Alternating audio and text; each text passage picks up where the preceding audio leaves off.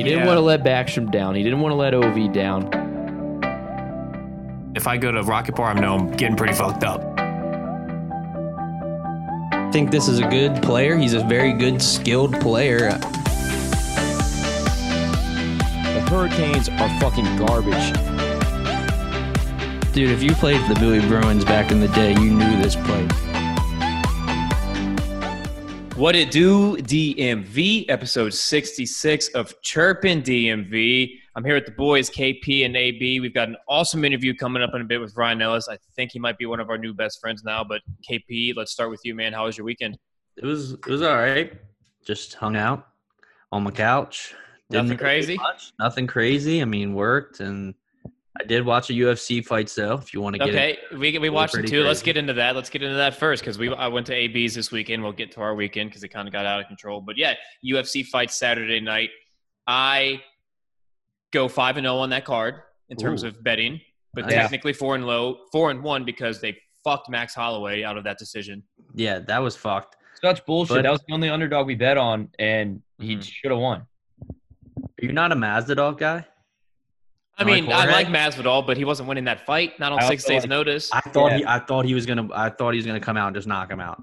No, I mean, think of fights when that's happened. Remember UFC 200 when Cormier was supposed to fight Brock Lesnar, but Anderson Silva had to step in. So, uh, you, you know, Usman, you game plan for months in your training camp to beat Gilbert Burns, who's a completely different fighter than Masvidal. So you have to, you're not losing your belt off some dumb fight. So you're literally gonna hug him, hold him, stomp on his feet like an asshole, and then just do what you can to win the decision. And that's what he did.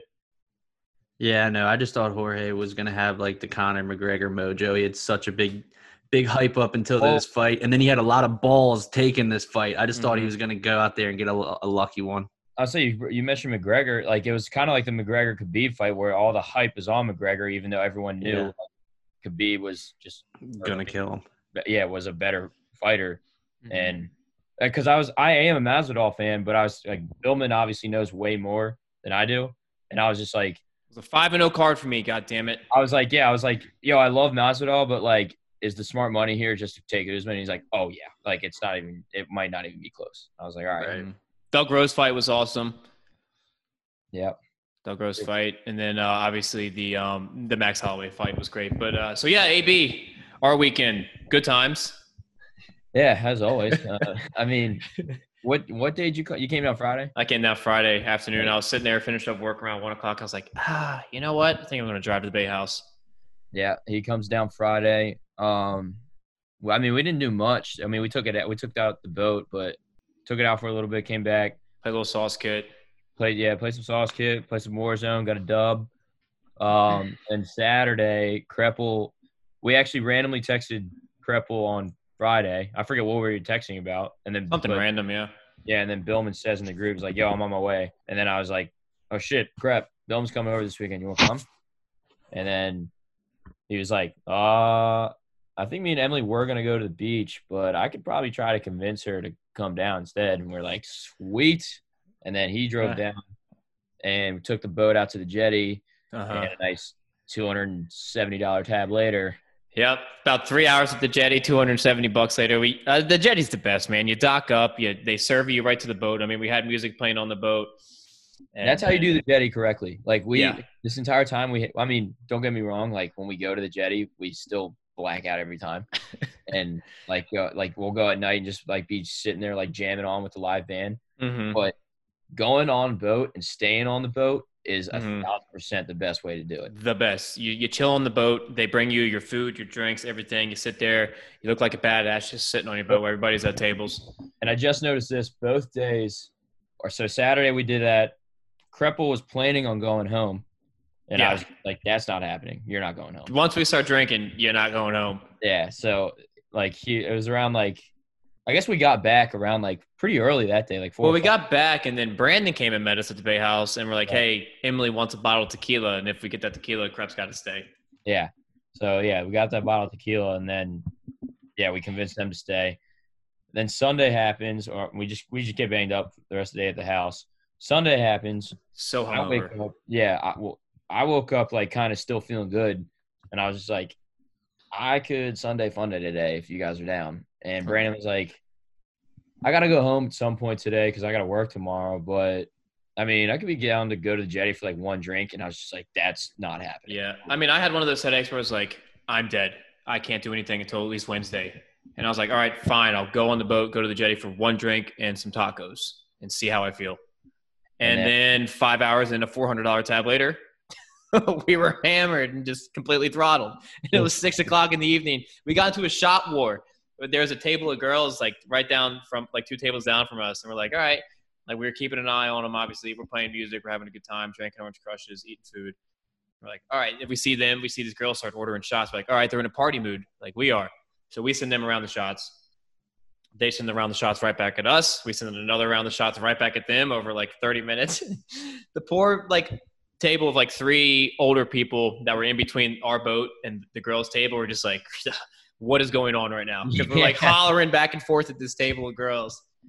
It was it, was it got very aggressive very quickly because we were kind of like not feeling great still, even still on the boat. I mean, Mhm. we were slamming crushes, but like Once we took those bombs, yeah, once we got the bombs in us, it was it was game over.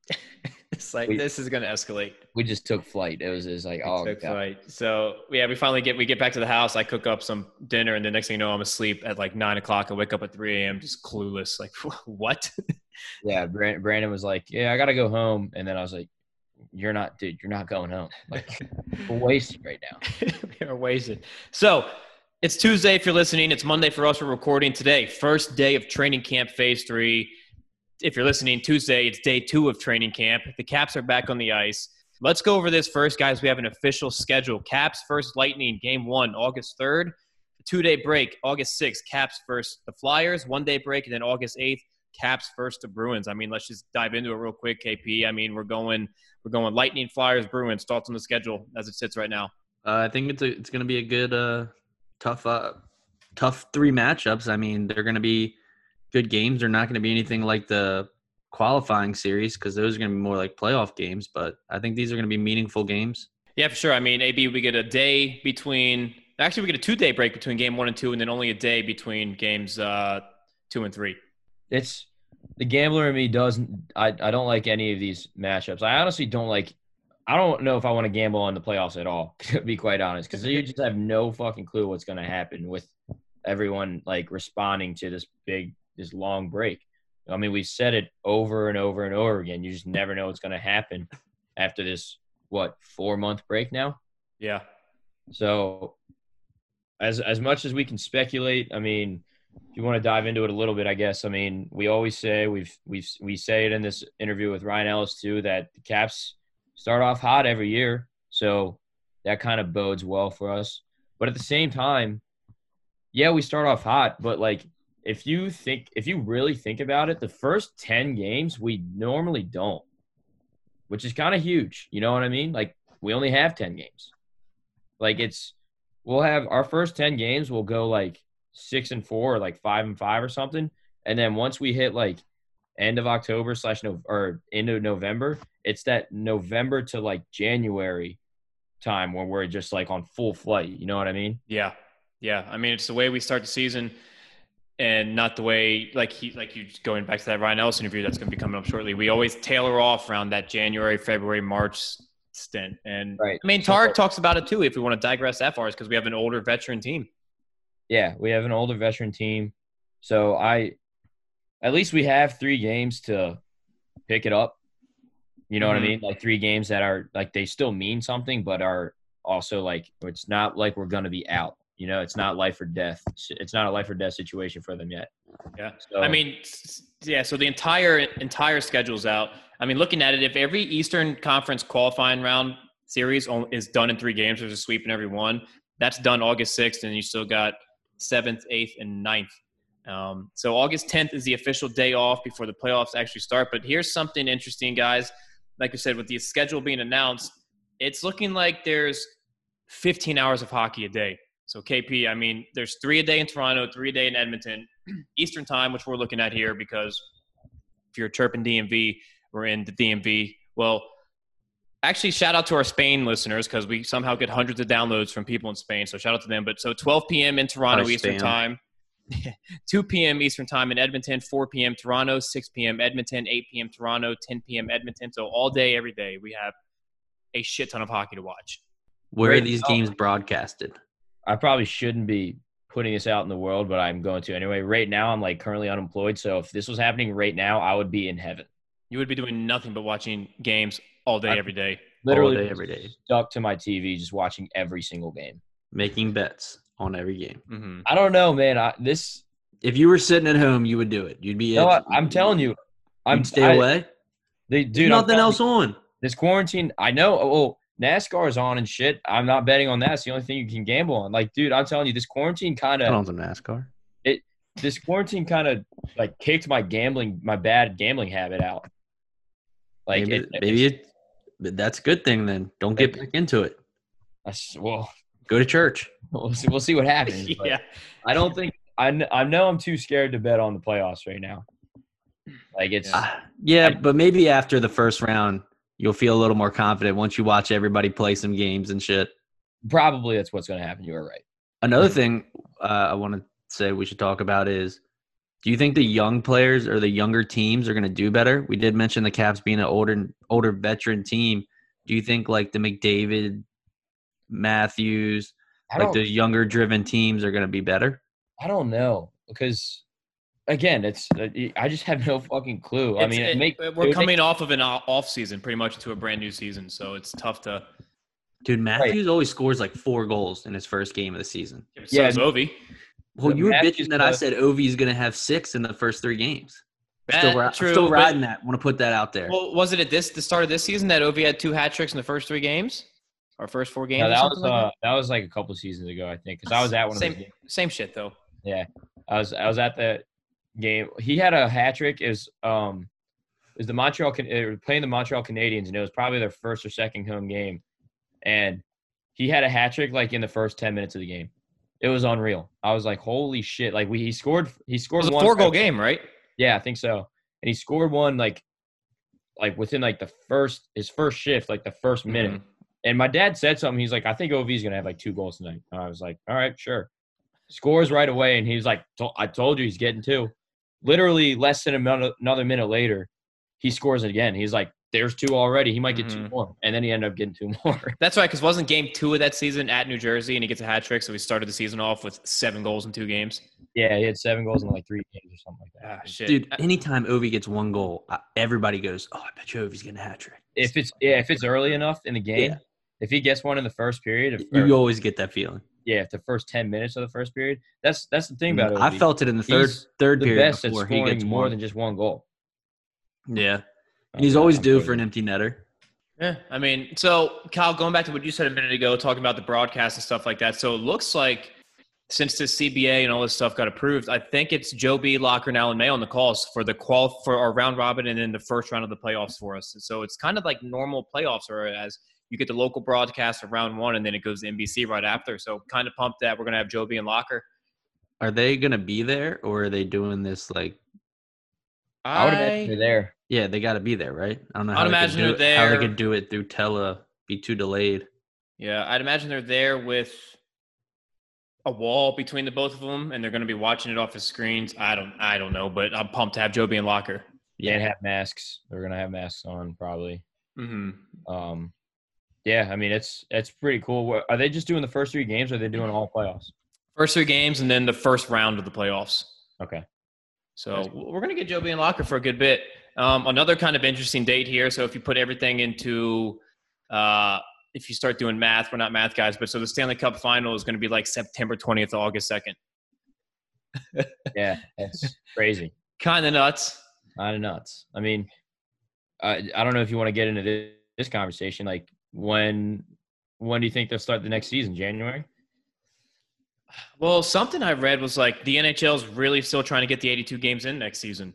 That's So, crazy. Like they'll start late, but it might be the thing like this year where they start late and then the cup is through October again. I did it, read- just start in October. I did I did read. No, there's no way. they can Just do right that, with uh, September. the, the you cup ra- ends, raise the cup, and then the two season. weeks later, two weeks later, you're starting the. All the other teams are prepared. They're rested, and whoever wins the cup, you're fucked. so the Caps are fucked, is what you're saying. If you win, that's your reward.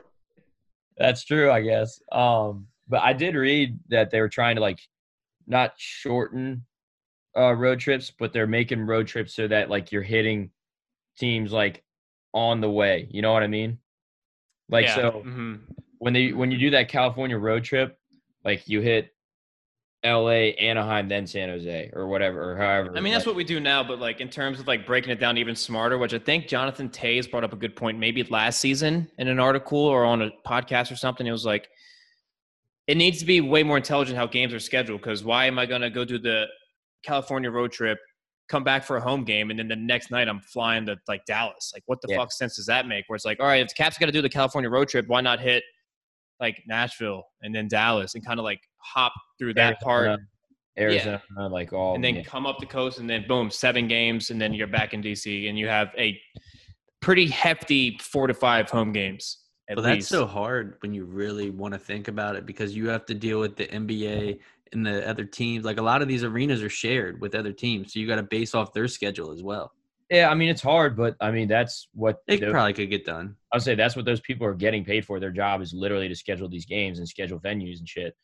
So I Mhm. mean, they, I feel like they have to kind of figure it kinda out figure it out. Yeah, Tell them figure it out. I mean, you can almost tell, you could almost have like the NHL and NBA almost collaborate with one another. They probably do already any a little bit Yeah. scheduling wise, Mhm.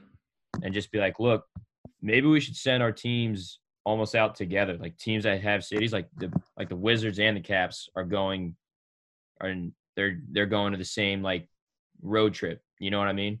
I mm-hmm. mean. I I know that's almost impossible to ask for. That's but like I don't know. I'm just throwing out like random ideas to like try to keep it as safe as possible. Just shooting. I don't know. Yeah yeah. I mean i think that's just kind of still in the back burner until next year but or until the offseason at least because they got so much to deal with now. But yeah i did see a report that says they're trying to work on an 82 game schedule. Uh, next up let's keep talking about the bubble. They have hotel assignments out for edmonton and toronto. Edmonton split right down the middle but toronto on the other hand we're in hotel x. It's the caps the bruins the lightnings the pens and the flyers. Dude, it's all the best. It's all the best teams.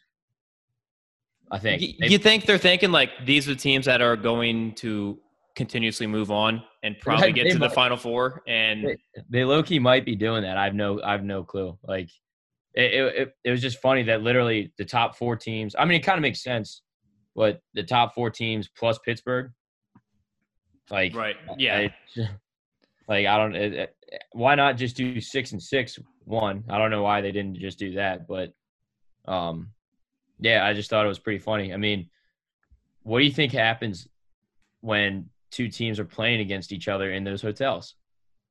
And then like Malkin and Wilson get into the elevator with each other at the same time. Yeah, like anyone who sees Brad Marchand who's not on his team is probably going to try to murder him. Like if you run into nobody's gonna do that. They're Like- all they're all gentlemen. no, they're not. They were a bunch of savages, dude. Yeah, some of our savages. i mean that, that that ovechkin twitter account the at ovechkin with that guy that posts all that funny shit he put up that that video it's like caps in the lobby of hotel x at 4 a.m every night we'll put the audio in right here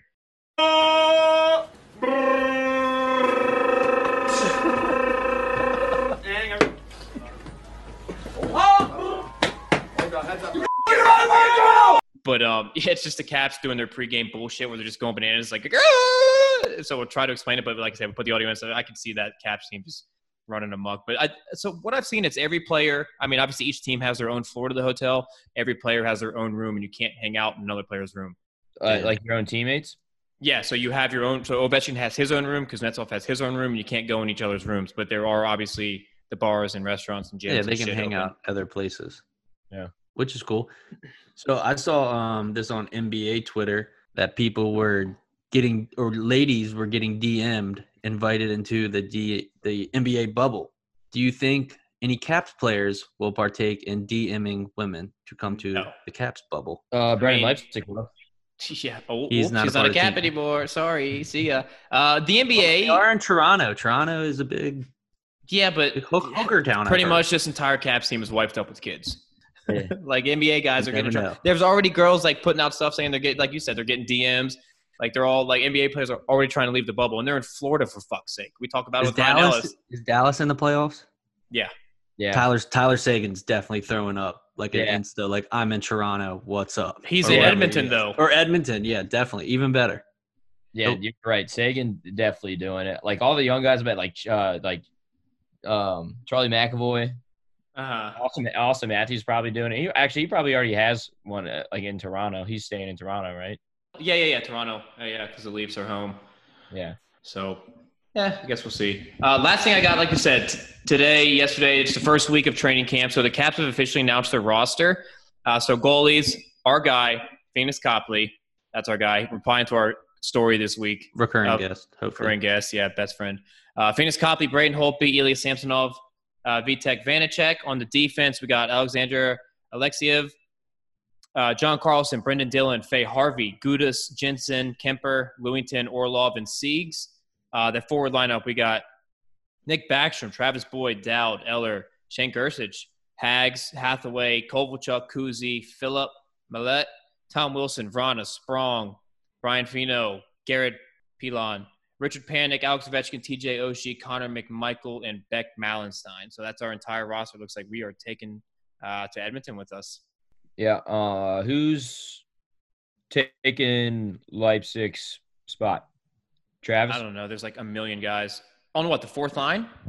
Yeah, Travis. Leipsic Boyd? wasn't even playing. I mean, when's last? I mean, ever I guess since that's true. like he hadn't played in like two months. Yeah, I guess that's true. Really, it was Um, because it was Boyd, Panic, and um, Ever since we had my really, boy Covey. that's true. It's been Boyd, Panik, and Dowd for the most part. Yeah.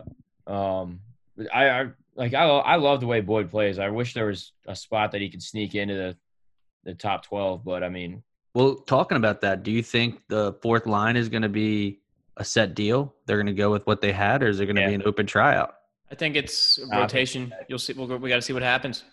I, I think I think it'll be the same same thing as I think I think the opening night roster will be the same as it was like like when we were when it ended. What if McMichael's out there in practice, uh, just flying and he's buzzing and he's looking good? You know, you're not going to give him a sniff. Come on, Todd. I mean, you might not, maybe not the first game, but you might game two or game three, depending on how. You're not even in the playoffs when or you're if we're in a series and we're down just two games killed, and you need some, you need a jolt. we're getting killed by a team with a lot of speed. I'm not. Yeah, I mean, I it could, it's definitely possible that it could happen, but his game is a top six game, and he's not cracking that top six. You know what I Yeah. mean? Mhm. Put put him on the fourth line. He'll he'll Mhm. roll with those dudes. I mean, you can, but it's just a different style of play. Then you know, like he has to change up his entire game if he's going to be on that fourth line. You know what I mean? Like A little bit, but he could still be that. it's kind of why Keith Aucoin, like players like Keith Aucoin, who is really really good, like didn't necessarily like crack an entire like a full NHL career because he was a top six player. You know what I mean? He, Yeah. he power play Shine minutes. on the top six. He needs 18, 18 to 19 minutes in order to be successful. And I just kind of think that's also like obviously I- we haven't seen him play nearly enough. He's only played juniors. Um, but I kind of like I kind of can see that being Connor McMichael's game a little bit. So, and I mean, who are you going to take off that top six? Mhm. Like I think I, I- I definitely wouldn't do anything to the top six. The only way he gets a chance is a fourth line, like I would think that Beck Malenstyn might have a better chance than McMichael to crack the lineup because just because of his, his style of play, kind of simulates. right. Yeah, I mean, that, again, understand that. again, I'm obviously I to have no credibility to, to what I'm talking about, I guess. But I mean, that's Neither do I. that's what We are feels- we are journalists here. Yeah. Okay. All right. We're definitely Uh, journalists now. That's what it feels like. Like GMBM and Todd Reirden, for that matter, are looking for. They're looking for a fourth line grinder, not a elite goal scorer to be on their fourth line. You know what I mean? Yeah, that's true. true. Um, so last thing here before we get to the Ryan Ellis interview, NHL says we're not gonna, they're not going to talk about who's got COVID. Nothing's going to be said. We did see a handful of Canadians have it. We saw nine Pittsburgh Penguins get it. So last thing from today's practice, Monday, Samsonov, Kempny, and Alexeyev did not participate in practice sessions today per the team. Take that as you may. Who knows what it is? But with that being said, let's kick it over to Ryan Ellis for an awesome interview. All right, we now welcome on an Ashburn, Virginia native professional stock car racing driver who's also driven in that NASCAR Cup and Xfinity Series. He's a 2005 Virginia State Legends Pro champion, a 2019 Mazda West Coast champion, 2011 NASA SU national champion in the 2011 Grand Am ST Rookie of the Year. Guys, we got a George Mason grad on here, played for the club team in his time there, and a massive Caps fan, Ryan Ellis. What's going on, dude? Welcome to the show. What's going on, guys? Thanks for having me on. Yeah, we appreciate it. So we'll get into some hockey. We'll get into some caps. We'll finish it up with some racing. But talking to you last week, you said you have men's leagues on Monday night. So I want to ask you, what kind of men's league guy are you? Are you bringing the beer to the games? Are you buzzing around? Are you coaching from the Uh, bench? What are we doing here? I'm like probably the worst kind of beer league guy. Um, I usually leave. Like I don't join most of the guys for uh, beer afters because it's about an hour away. We don't have a lot of rinks here in Charlotte. Mm-hmm. Um, and typically, just like any other beer league game, it's I think we have a 10-20 game tonight. Um, and we had a game Saturday and Sunday. We had two championships because half our team got COVID, so Oh. we had it all delayed. Um, so I got all my my gear literally laying out here. Nice. The Mason bag still? Heck yeah.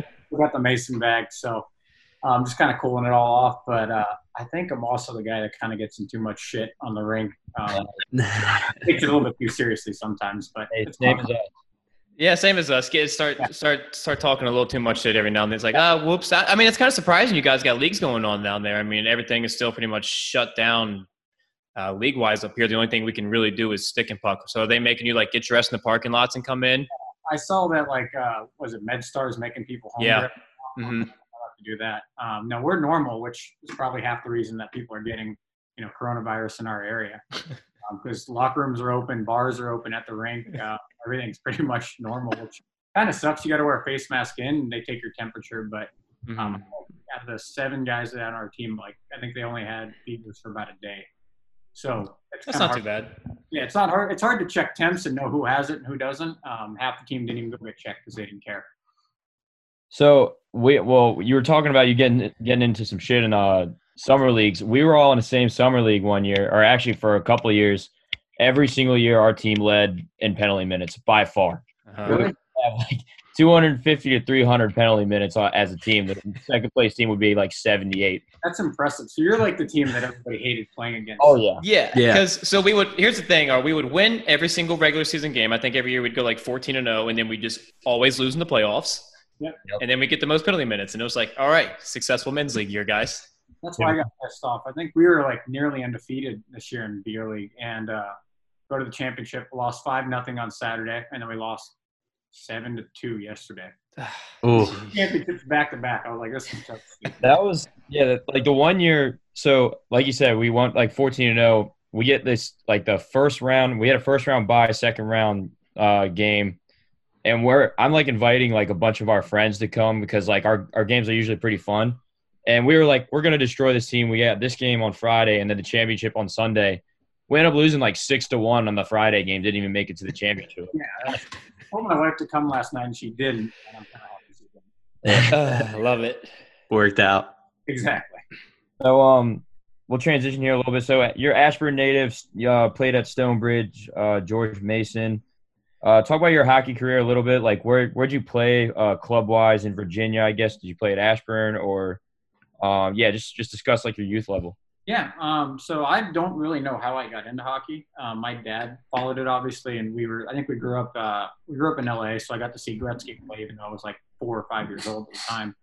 Uh, moved to DC and um, played for the Reston Raiders basically my whole like mites through Bantam, midget, all that. Um, played at Stonebridge, got cut first couple of years. I, I because I was gone just about every weekend for racing. Um, but then I moved down here. Uh, like I said, I played at Mason. I think I played my freshman year and my fourth and fifth years at Mason because my second and third years I was so busy with uh, racing. Mm. Um, but never really made like you know the, any of the little caps or anything like that. Unfortunately, I don't think I was ever that good at it. Never had great hands, so just basically had fun with it. And uh, all the anger I ever had from being on the racetrack that you can't really take out on anybody, I just take it all on the ice. There you go. So you just said you didn't have great hands. What was the best part of your game growing up? You think? as stupid as it sounds, I was playing the body. Um, I was Okay. kind of a stay-at-home defenseman because I had literally no hands. I just constantly for giving the puck away. Um, even at Mason, I was just like the fourth defenseman at best, and I would just try not to screw up and get in the way of the offense. Get the Obviously, puck out of the yeah, get the puck out of your own end. Glass High and hard off the glass, baby. all day. Do you still uh, follow the Mason team at all? Do you go to the alumni game or anything like that? I tried to, but they schedule it like every year for when we're in Daytona. Mm. same week every year, and I'm like, if it were a week earlier, I could go up there and play in it. But I'd still probably be the worst person in the alumni game. and That's probably saying something, considering how I. Am.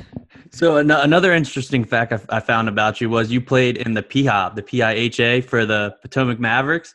How can you talk about how'd you get into that? Like, how are you get Uh, interested in pro roller? actually don't really know. Um, like in high school, I was playing both ice and inline. Um, same thing with college, obviously, with Mason. But um, I think they just created that league. It might have created while I was there. Um, I know like Potomac Mavericks, Chantilly Mavericks, whatever they were. Yeah. Um, they're only around for a few years, as far as I remember.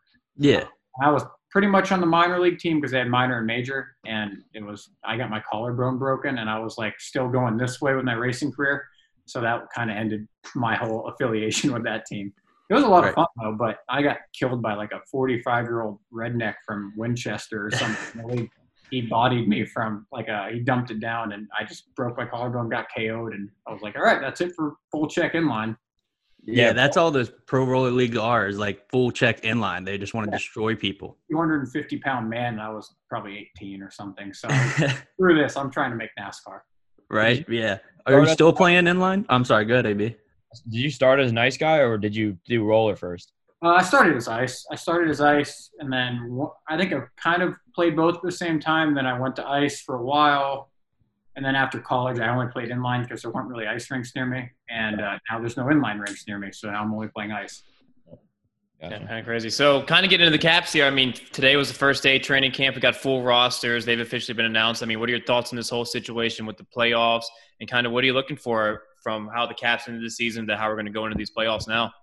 I think the Caps. I mean, you guys probably know more than I do, but it seems like they always start years off pretty strong. Um, Yep. You know, one of the teams that they come out hot and kind of tail off in what December, January, February. Mm. Um, so I'd assume they'd come out hot, but I saw interviews with like Marchand and all them saying they thought the young guys would come out better. You know, McDavid and all them. I'm sure they've been skating quite a bit, but it's hard to tell. Glad most of the team's still back. Um, you know, I saw Penguins had what nine guys that are sitting out. Yeah, I think Tampa had a handful. The Blues all got it because they all went to a bar together. But Yeah. I saw Gudas was like not happy about coming back and a few others, but um, at the end of the day, like I'm looking at it kind of selfishly, just like a lot of people are. Like Mhm. in racing, we're we've been back full bore for a while now. Right. We're going to Texas this weekend, which is probably the worst place to be going.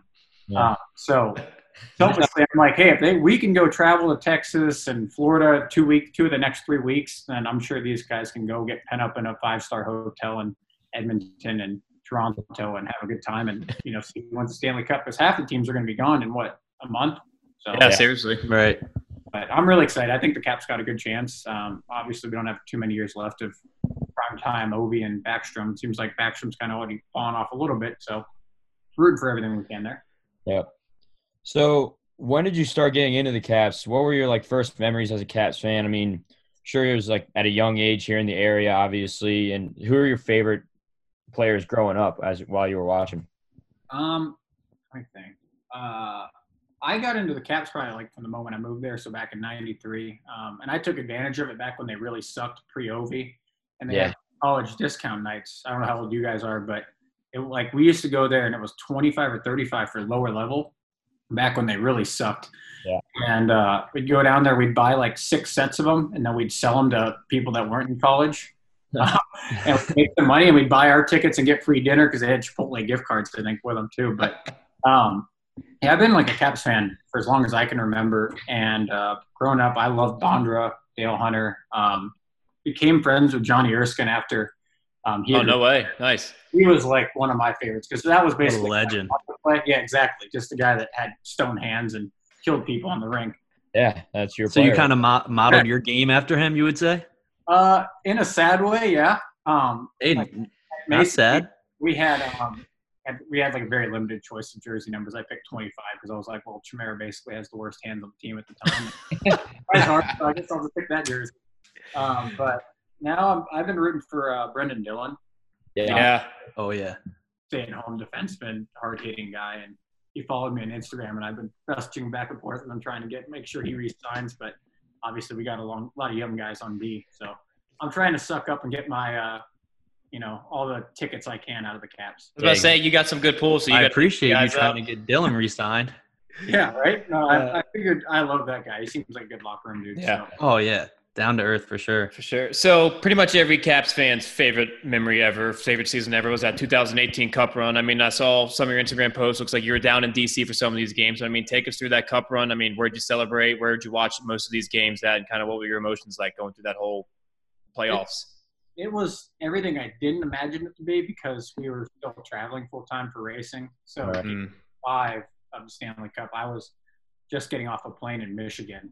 Um, I got on the earliest plane we could and went to a bar where they were like doing karaoke. It was the only bar that had Stanley Cup. there were a bunch of people singing, and I had to watch the Caps raise the cup with like literally no sound.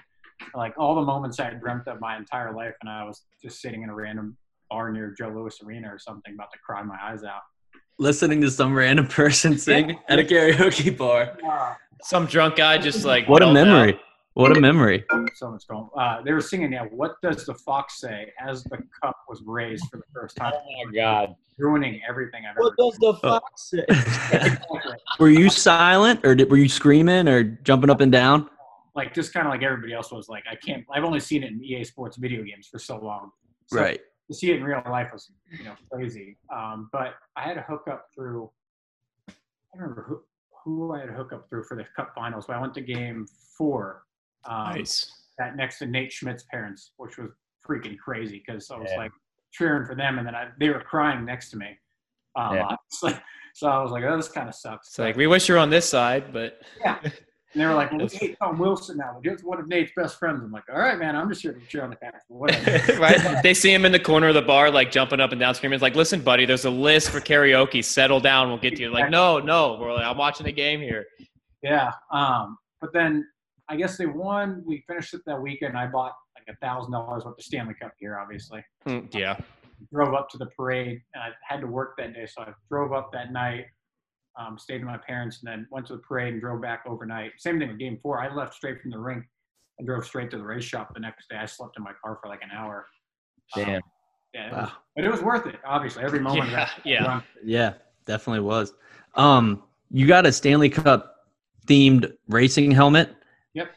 Yep. Let's talk about that a little bit, Yeah, that man. was- Signed, signed by the whole team. Yeah, the whole team signed it. I mean, did you get it done before that, and then you kind of got in contact with somebody to get it signed, or how'd that? Yeah, um, I had just had a helmet that was sitting around, and I was a lot of guys get helmets painted of what's you know means something most to them. Um, I have a buddy that like like a Blink One Eighty Two helmet, which looks badass. Um, and I was like, well, I'm obviously gonna get Caps one, and he the painter kind of delayed it for a while, and I was like, hey, just hold off for like a month now because I think the Caps had just beat the Penguins, and I was like, let's just see where this goes because I Yeah. hadn't heard about it, and uh, yeah, then they won the cup, and he he painted it right up, and uh, the Caps posted about it. Um, obviously, Russian Machine did. Um, real good friends with those guys, Mhm. and they all shared it. NHL got word of it, and then I tried to see if I could ship it up to them and have them just take a picture of it, like in the cup or something. hmm They offered to just have the whole team sign it, so we sanded it down, got them all to sign it, and then glossed over it. That's I'm sick. never wearing that helmet ever, ever again. it's just on display, baby. yeah, it usually is sitting right here on the shelf. We just Uh-huh. in the process of selling this house, so it's- Gotcha. Got so it packed away. Check on it every day, yeah, basically. Gotcha. So how how often are you able to get to like Caps games now? I mean, you, you got to be pretty busy, but um, do you ever get to games? Um, honestly, I get get to the games probably on the road just as much as I do back at uh, DC. That's pretty awesome. Yeah, I try to catch them. It's worked out a few times where I've caught them on the road, but um, obvi- it's easier for me to drive two hours to Raleigh and watch them there, even though I Yeah, I was gonna ask how far you were from Raleigh because me and AB went down the game, the first game of the new year this year, and it was an awesome arena. I haven't been there uh, for that one because I went like the day after New Year's, I believe. Like, Yeah, That was we won four game. to two, four to three, or something like that. I I was there at that one. I was there when Wilson got tossed in the game prior. Um, but I hate all the Carolina Hurricanes. They're the worst. I really enjoyed five dollar Bud Light night, but they're the worst people ever. Yeah, no, they are generally uneducated about hockey. And they invited me out, um, ironically, about a year ago to do their like little siren to get the team out there, and I was like, "Oh, that's awesome! I'll gladly do that." And then the playoffs happened. They blocked me on Twitter, and uh, I had to like issue an apology to even get back in the Did they really? yeah, I got into it. I got pretty drunk, I think, when uh, that Oshie Foegen hit happened. Oh yeah, the collarbone. Yeah, and then they were obviously when Ovi knocked uh, Svechnikov out, they were all chirping Ovi, and I was like, none of you guys know anything about hockey. Like, Yeah. is NASCAR. That's ex- that's exactly what I was like. I, I was getting into it with him on Twitter, and I freaked out because Rod Brind'Amour like started giving shit to, to Ovi about the Beat hit. kid, yeah. I'm like, what the hell? Yeah. It's the NHL. Grow Yeah. up. right. Nice little rivalry we got brewing now. exactly, yeah. Well, like half the, you know, nobody here even knows hockey exists until something like that. Until they beat us. Yeah. exactly. Everybody on the race shop was chirping me, but none of them even knew the Hurricanes. existed. AB's the guy on this podcast that does all of our Twitter arguments for us. So he's, it's either Vegas fans or Carolina fans, and he just gets deep in the mud with them. Oh God, yeah. Carolina's the worst for me, probably just because I live here. But For me, I'm I own Vegas. I own the Vegas fans right now. I'm I'm so far in their head right now. I I have free real estate there. I reversed jinxed the To 2018 because after they had lost, what was it? Oh, to Tampa. Um, they lost what Mhm. five six. I went and bought a Vegas shirt. I'm like, fuck it, I'm on the Vegas train now. I didn't care.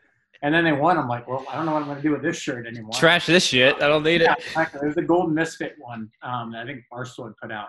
Right. Uh, yeah, never put it on.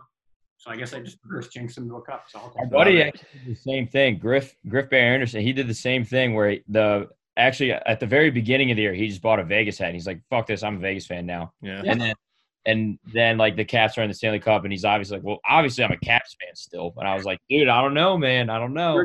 Yeah, same thing. Like, how do you think McPhee and Schmidt felt after that? Especially McPhee. He was around for so long and built Yep. the team basically, and They then pretty much put that team together for the most Yeah. part. drafted basically the core of that team. Is Yeah, just couldn't get him over the hump. Is that a State Wars jersey behind you? It is. I, I played for Virginia two years, I think. There, Did you? fun, yeah. Yeah, Wait. those those tournaments are awesome. Me and uh, AB, we've done probably a handful of them, five or six now, and uh, Oh, I mean, on your Instagram story. Yeah, Oh yeah, yeah. Our State Wars highlights. Yeah. yeah. That was so much fun, though. But I mean, We, we can get you to join Team Maryland. We always got a spot open. you have like an immigrant that you can take on the team Maryland that I'm totally in. Oh, we'll, we can get you on for sure. Yeah, that'd be dope. On the nuts, that's for sure. Yeah. But KP. yeah, they they still have them, and they're they're a good time. Where are they at? They, what year I played, I think it was Illinois or Michigan. Uh, yeah, I think this year it's back in Taylor, Michigan. Okay, wow. Yeah. But last year wasn't it St. Louis? Yeah, yeah. Last year was St. Louis. No, no, no, no. Actually, last year we drove to Ohio. I think it was somewhere in Ohio. No, it was Illinois. Illinois. The hell knows. It's uh, it's usually it's usually in the Midwest area. You, you know, we it was an eight-hour drive for us. So it was it actually because we usually fly, but um, yeah, last year we we just uh, drove out there. It was like, ah, it's not that it's not too bad. So we just drove like pretty much half the team in our car because you only play with seven, eight players. Okay, load up like an Escalade or something, and just head down. Yep. That's not bad. Mhm. Um, so I know you were saying you got to mes- message Dillon. Have you got to hang out with any of the current players, or I know you said you did become good friends with Erskine. Yeah, what's funny is out of all the teams, I think I have like the least amount of hookups with the Caps, and they've like disaffiliated with me the most. Um, like Phoenix, Biz, um, Paul Bissonnette invited me out. Like we've hung out, done some stuff. Um, Wow. Chris Thorburn, when the Blues won the Stanley Cup, invited me out, took photos, had like spent the whole day with him with the cup. Mhm. How the hell am I getting to do any of this crap? When Yeah. the Caps won, I didn't like get single invite, which I don't expect. Obviously, I don't expect at all. Right. Other than Brendan Dillon and Erskine and probably a few others, like I, I haven't really ever spoke to any of the Caps or gotten free tickets, which once again I don't expect at all. But um, Mm. yeah, I Yeah. wish I did. I wish I could meet Ovi because I know he's a big car guy. But Yeah. I mean, could you imagine Ovi in a race car?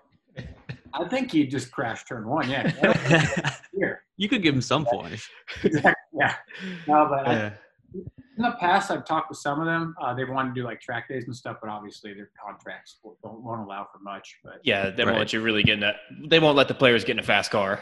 no, definitely not. But if anybody did, I assume it'd be Ovi. Hmm I was gonna say, Ovi doesn't he drive like 150 miles an hour on highways anyway? I heard I heard he just has a Free reign. yeah. He can do whatever he wants. Um, kind of transitioning though over to your, your racing career. I mean, take us through how you got started. Like, did you start on like go karts as a kid, or uh, how, yeah, how'd you get started in racing? Yeah, so um, I'm a third generation driver. Uh, my grandfather raced in 1950s. Um, ultimately, lost his life in a racing crash in 1958. The same year my dad was born. So I don't know how my dad talked my grandma into letting him still race after she had just lost her husband um, Yeah. in a crash. But in '89, I was born. I started racing in '93 when I was four years old, and uh, my dad kind of stepped out of it. And uh, like starting at four is obviously really young. Um, And I basically had raced almost every week weekend, probably 36 weeks, 38 weeks a year um, since I was four years old. And kind of progressed from go karts to quarter midgets, which are basically go karts with roll cages over them. So if you flip, you don't break your neck. Um, through Legends cars into NASCAR late models, and then um, went over to the road course racing side, which is like left and right turns versus obviously ovals Mhm. made a name for myself on that side of the motorsports world and uh, got a call because NASCAR happened to be at the same track as our road racing series was. Um, made my first NASCAR start doing that. And then, kind of literally, just like anything else in hockey, I kind of grinded my career um, through racing because it's so dependent on sponsorship and having money behind you. It's unlike any other sport. Because a lot of these guys got to find $6 million per year just Mhm. to do the job. Um, it's not like if you have the talent, you go in there and you do it. it. That's what sucks the most about it is if I had six million dollars, I could go and steal Denny Hamlin's ride or Kyle. Busch's ride. Right. Uh, we don't ask Alex Ovechkin, hey, find ten million dollars of sponsorship and then you can come play for the Caps. It's just Right. you make the Caps, you're drafted. Yeah. Um, unfortunately, that's kind of the state of the sport. You know, the teams spend 20, 30 million dollars a year, so they have to get their money back somehow. Um, which is kind of why I'm stepped aside for a little bit and just doing a couple races a year. Gotcha. So you almost have to like brand yourself out to these other companies, basically. You know, is that is that Absolutely, yeah. And it's all about connections, which is what's good and bad about it. Like a lot of guys that we race with, um, I have a buddy Michael Annett who actually played hockey professionally as well. Um, his father owns one of the largest trucking businesses in the country, and uh, Oh well, yeah. There you go. and he's sponsored by Pilot Flying J because they have a deal that they only stop at those gas stations, so they make their money back. Or you see a guy like Paul Menard who's sponsored by Menards. They're like, Yeah. oh, well, it makes sense how that guy has you know his money, but Right. Like I had to grind. I had a fraternity friend through Kappa Sigma at George Mason that hooked me up with one of my biggest sponsors, uh, ScienceLogic, which was that car right there. And uh, they got me a couple of my cup races. And then the chief marketing officer, unfortunately, left and went to another company. And when that happened, that basically cut my racing budget. And that's kind of why I'm basically a beer league hockey player, work and race occasionally. yeah? so I mean, or no, go ahead. go ahead, KP. Yeah. So, like, when was it in your career that you were like, I want to make a living out of this? Like, I like going fast. Like, was was it just the moment you started, or? yeah, like Ricky Bobby type stuff where I was like, I'm either going to play in the NHL or race professionally. And I should have picked the NHL because I could at least had a chance. you know, you talent, you make it. But um, like I always wanted to race. Um, I think that's just because that's closer to like my bloodline. And um, obviously, like having asthma was one of the few things I could do other than hockey that kind of didn't screw up my lungs that bad, which unfortunately Right. it did just because of all the exhaust fumes and everything else. But Yeah.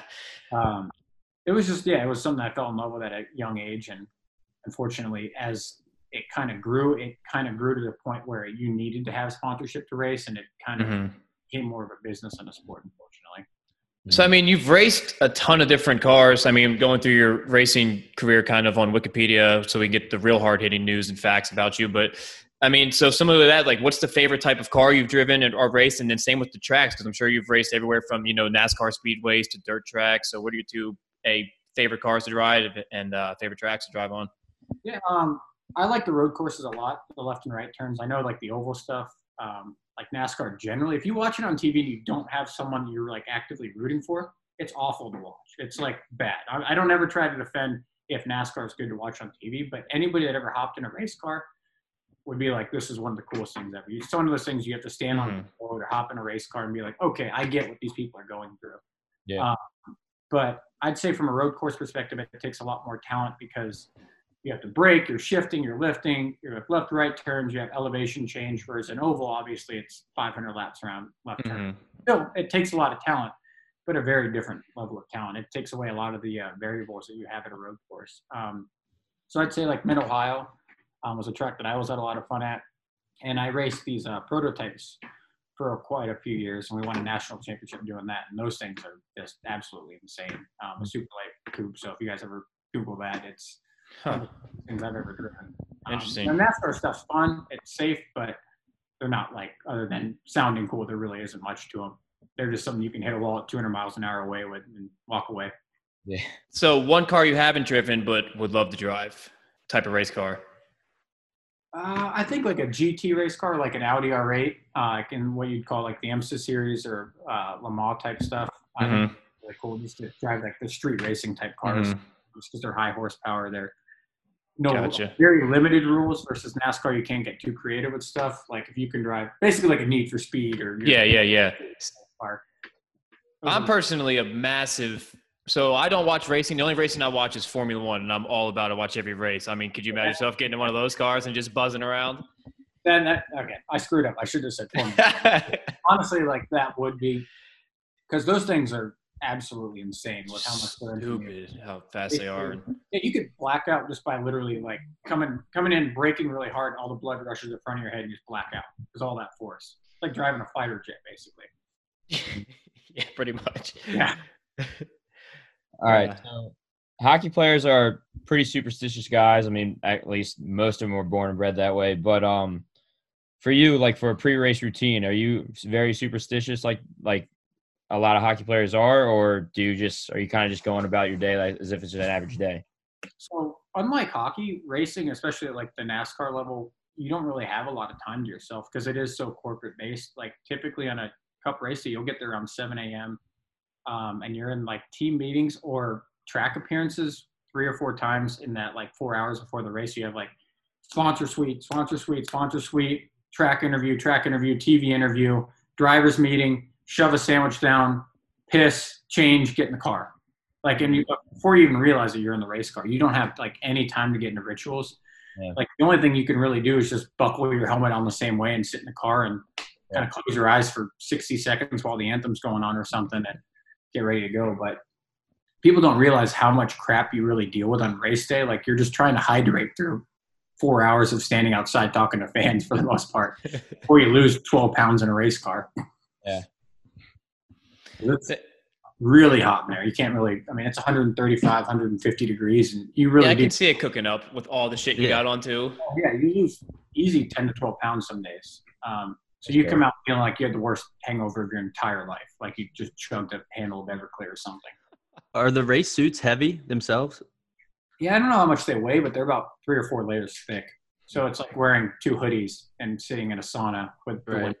That that sounds Yeah, it's awful. That's why, like, I'm like, I, you know, in hockey, you get, you know, you break bones, you you sweat, and you're like, all right, I got a really good workout. But in racing, like, you're dehydrated every race. You feel like shit. You get carbon dioxide poisoning, and you're either like fine or you're like concussed or dead. There's like no real broken bones or middle ground. You're just like alive or dead. There's, Jesus. You have like, can you? Are you drinking like in the car when you're racing or no? Yeah. So um, typically you'll have like a Gatorade water mix with like a Nuun tablet, like a little hydrational tablet you just throw in there. Uh. Um, but we've had races where like the drink bottle will fall over and then you're just fucked for four hours, which I passed out like on the racetrack before at Daytona, um, which sucks. Um, Yeah. so, like, yeah, like obviously if it's 135, 150 degrees and you have nothing to drink, it's, Yeah. or, you know, like get really, really hot on the, where it's sitting on and it'll be boiling hot. You don't realize it till you go to drink it and it's boiling hot water. Oh That- damn! that's awesome too. Yeah. I was gonna say that's even worse probably. Yeah, exactly. It's a lot of fun. KP, All right. So since you're a hockey player and a race car driver, what skills do you think correlate, if any? Like, do you take anything from hockey that you use in racing, or racing that you with hockey? Um, it sounds like the most basic answer, but I think slowing the pace down of things, like obviously everything happens very quickly on a race. Um, it doesn't look that way when you watch it, obviously on TV, but the same decision making you make to like avoid a crash or hit your line every lap is the same one you would you know, obviously pull the puck back, time it, um, hit the right pass, saw something. Like it all kind of is the same, but I think that's just kind of general across the board with sports. Um, patience is one thing. I, I think I learned a lot because in hockey, as you know, like I said, I kind of sucked. So I'd make a quick decision, make the wrong decision. But in racing, you really you can't screw up. It's not yeah, like you can miss your corner, crash, and be like, oh, okay, good, I'll just make the next lap better. yeah. Um, quick decision and flipping a car is different than a quick decision and getting a minus. Yeah, exactly. You, you can take a minus, but you don't really want to you know hit the wall 180 miles an hour or 200 kill someone. So I think slowing the game down is probably the one thing that translates just with a mindset thing. I think that's helped me in both sports. Right. So yeah, have you have you gotten into virtual racing or like how how has that been going on with you this this year? Yeah, Yeah. so that's something I've kind of watched get develop over the last 15 or 20 years. and there, it's really cool. It's one sport that I feel like we can actually get very close to what we actually feel behind the wheel, minus G forces, heat, etc. Um, so I'm a big advocate for it.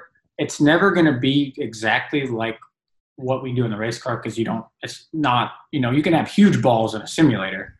There's, Yeah. there's no consequences to Yeah. it with a reset button. Um, but I have a lot of fun going on there. Um, during the quarantine, I was on there racing probably 20 hours a week. But a lot of So you have to like the whole legit setup and everything. I wish you could a picture of, but it's That's uh, sick. I mean, I've got I've got a wheel and the pedals, and I do Formula One online a lot, but it's probably nothing like yours. Um, I have a three-screen simulator sitting in storage right now. Uh, that works. oh hell yeah! Oh, yeah, Oh, so that that's looks legit. Awesome.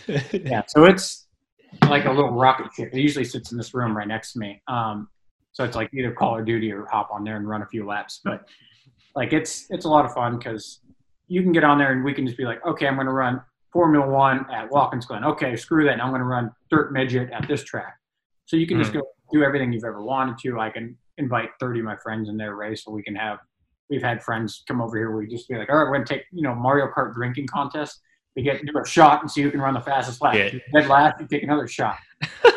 Mar- Mario Kart on steroids. So um, it's really cool because I just don't think without that type of simulation, anybody that doesn't race for a living or have those opportunities will ever understand what we do behind the wheel. right. But like I said, never gonna be 100, percent but it's it's so cool, and the fact that like NASCAR put them on TV and everything was Mhm. something no other sport can do because you're not going to see a lot of the NHL guys go and EA Sports it and have it be something you really want to watch. Yeah, exactly. So last thing I have for you is a quick couple rapid fire questions we'll toss your way. So first one is is Rubbin actually racing? Yes, Okay.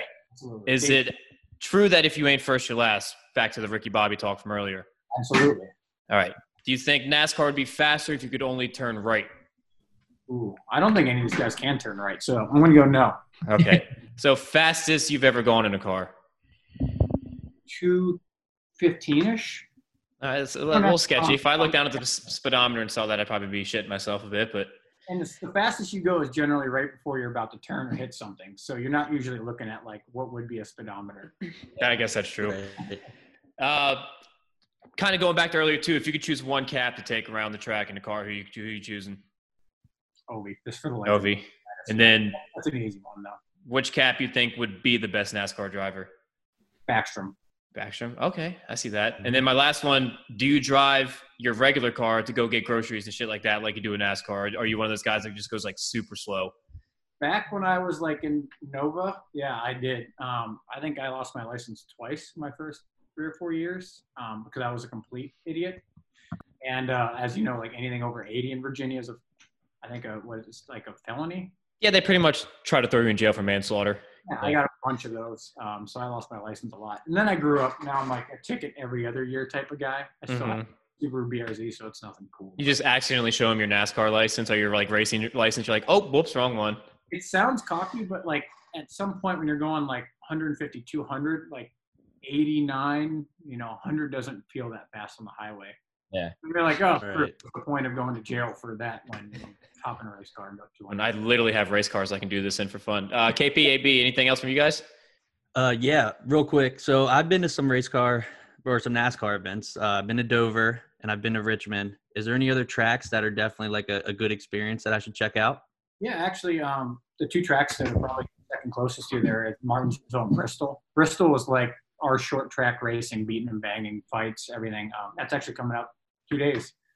Um, Martinsville, same thing. Like they're both just half mile racetracks where people will literally beat the shit out of each other in the car, out of the car, fights in the stands, and they tailgate their ass off. So those are like some of the coolest races to go to. Talladega is like a redneck frat party. Um, so Mhm. go there, you'll see shit you never want to see again in your entire life, and stuff that you're gonna want to tell all your friends about.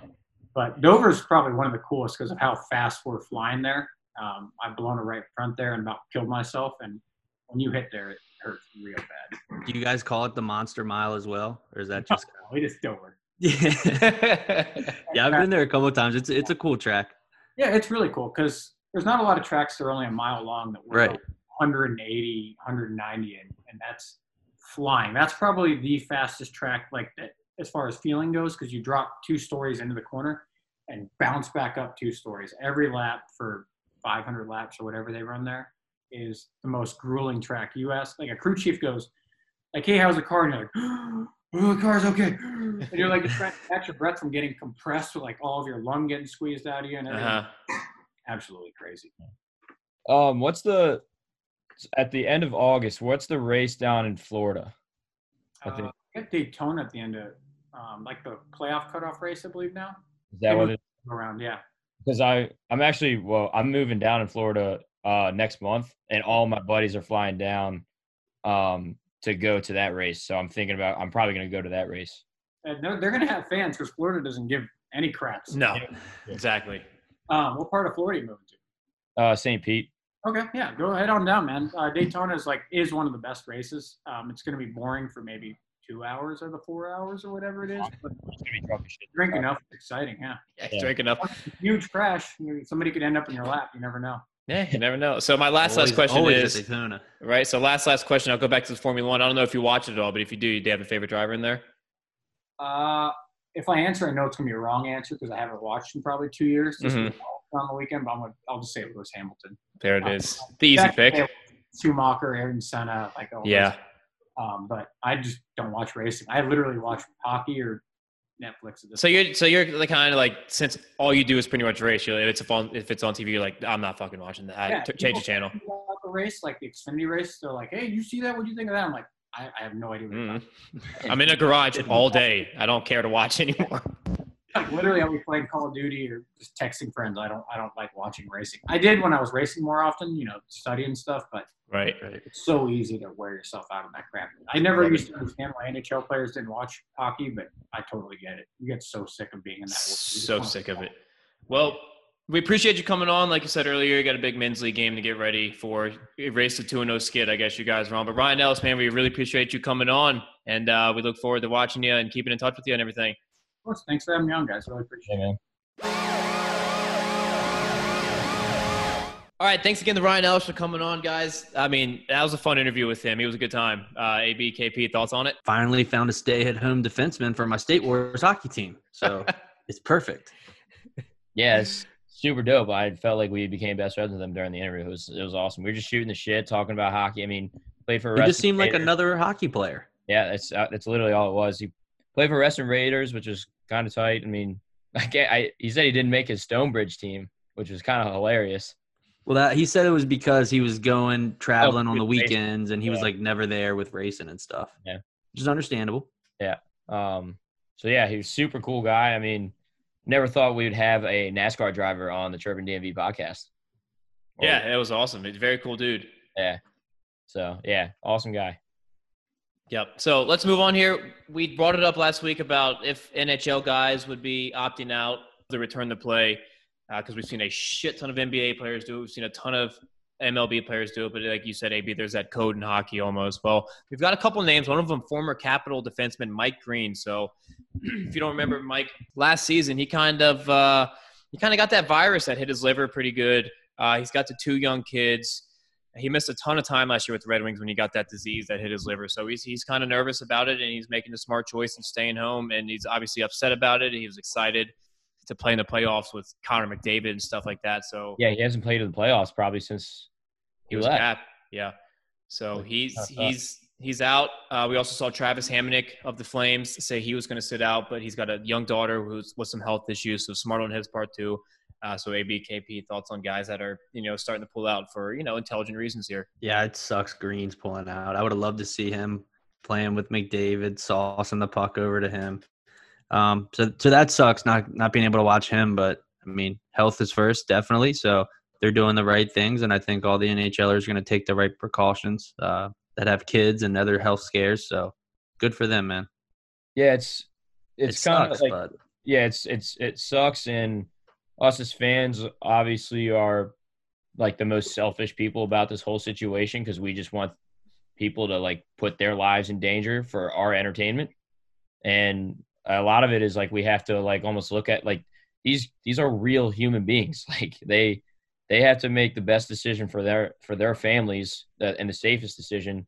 So we we can't be like ragging on like these these guys telling them like you got to play, you got to play, you got to play when again they're risk they're at this point this is a life or death situation at some points. hmm But just but just even think about how hard that is. Like you, as a hockey player, you know you want to play hockey. You know Yeah. these guys just they don't care about them. They Mike Green wants to play some fucking hockey probably, Yeah, but it's thousand percent. good on him for taking his health first and being smart about it. And I mean, good. Yeah, I mean, Kyle, you you've you kind of been been through that situation last year at State Wars, like where it was it was 50-50 all the way through, but then you just you were like, oh fucking, I'm playing.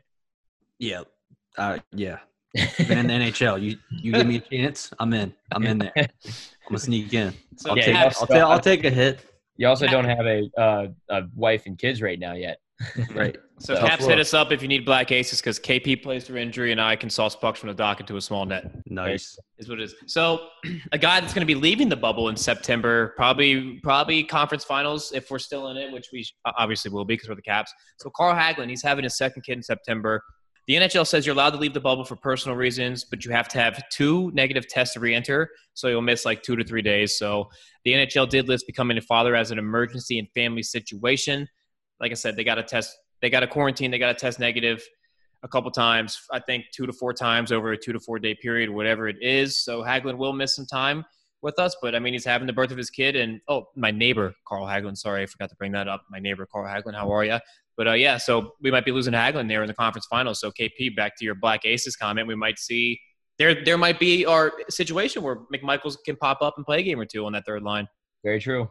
Yep, I do like this. I I may be very superstitious, but I'm also a Nationals fan. Last year, one of our relief pitchers, Huddy, had a kid during the Nats run. He missed some time, so maybe with Hagelin doing this, it's uh you know some some gods, some hockey gods, baseball gods giving us some luck, and I like it. And I think you know two negative tests, you're back in. He probably wants to be tested anyway to be there around his child for the birth, so Yeah, I guess I it'll work out. When when we mentioned beforehand. I was like, wait, does that mean he's done done for the, the rest of the playoffs after that? But I guess you kind of answered it where he can come back. Um, so yeah, I mean, congrats. Well, a future congrats, I guess, to Hagelin on their uh their unborn child right now. But You can say congrats on the sex. yeah, Congrats, congrats, congrats on the sex congrats again that, man. for the second time. Um, but yeah, I guess uh didn't even really think about that when we were talking about McMichael. That's a spot where yeah, I could see him actually filling in right there, On the third Um, line, playing with Lars and and Kovalchuk, or maybe I don't know if you kind of shuffle stuff around. yeah shuffle around there and maybe switch OV to or Kovi with the OV Kuzi, Mm, the wh- Russian three, baby. play Wilson with McMichael, give him some space. You got You Lars. never up. know. You never know. It's a responsible line right there. If you have Lars and Wilson, that's a, a very defensively responsible line. And then Mhm. you have Michael as a goal scorer.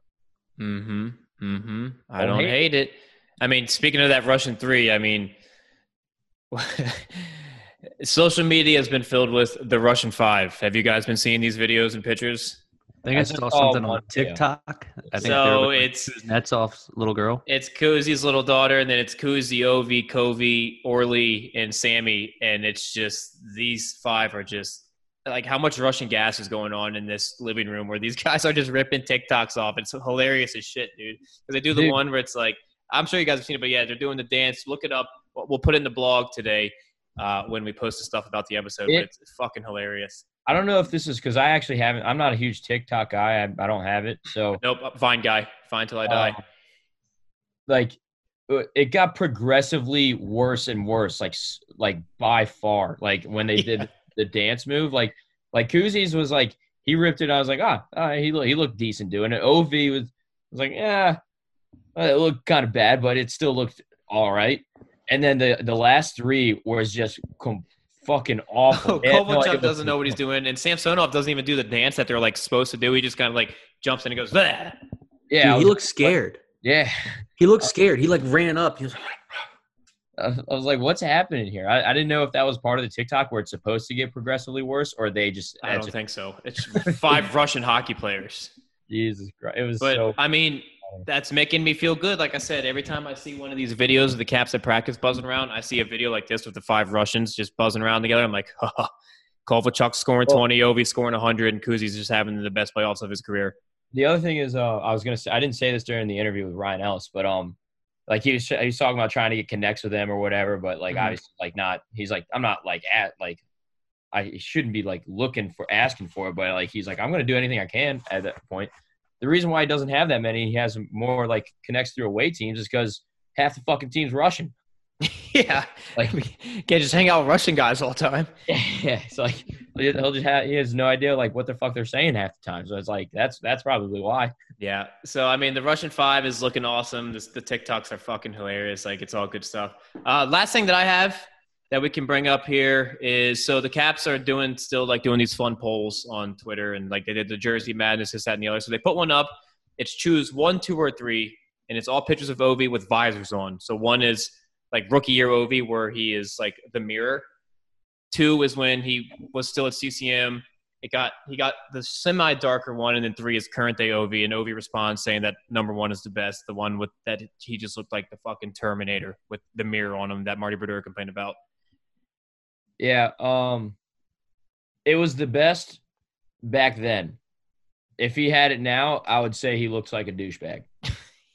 I'm not gonna lie. But 18 year old Ovi was awesome as shit in that thing. yeah, it was it was it was dope back then. Well, that, again, back then, like I mean, you know how like styles change throughout, like like swag kind of changes throughout, like like throughout time, basically. And back then, I just remember everyone who had like a tinted visor was dope as fuck. I was like, oh, that guy's Mhm. that guy's got a lot of swag. That guy's probably really good. And then as time, like then Carlson, uh, Carlson comes in with the the fucking full on tilt and then that and then that was a swag. Like it always Mhm. changes. So that's why that's why I mean like back then it was super tight. But if you had it today, I bet everyone would be like, "Look at this Yeah. dude bag yeah, out here." but like it was just it just kind of slaps different that when 18 year old Ovi was firing up the ice and all you saw was a visor, a tongue sticking out, and then the fucking puck was just whizzing by your ear and going in. Tongue- yeah, tongue sticking out, him going between the legs around a defender, and then top titty. Mm-hmm. KP, which one was your favorite? I mean, probably like the rookie season. He, I, that's when I think he had the most swag. Yeah, your swag never dies, baby. You know my swag, not my story. Tucking the jersey back then. Oh, firing it up on all cylinders. But yeah, I think I read that when they did have that vote, that the owners or GMs voted 29 to 1 to ban it, and the only person that didn't was McPhee. He's like, Yeah. nah, we like Ovi having it. Yeah. Like, hey, I'm I'm trying to get whatever my guy wants. That's we're gonna try to give Right. it to him. So that's all I got, hockey wise, jetty wise, everything else. Uh, you guys got anything else? Nah, That's that's it it, for me. man. That's all we got. We got a new outro song here. AB found it. We were buzzing it this weekend, and we found out it's not copyrighted on YouTube. We don't think so. We're gonna let it fire up right here. Peace out, boys.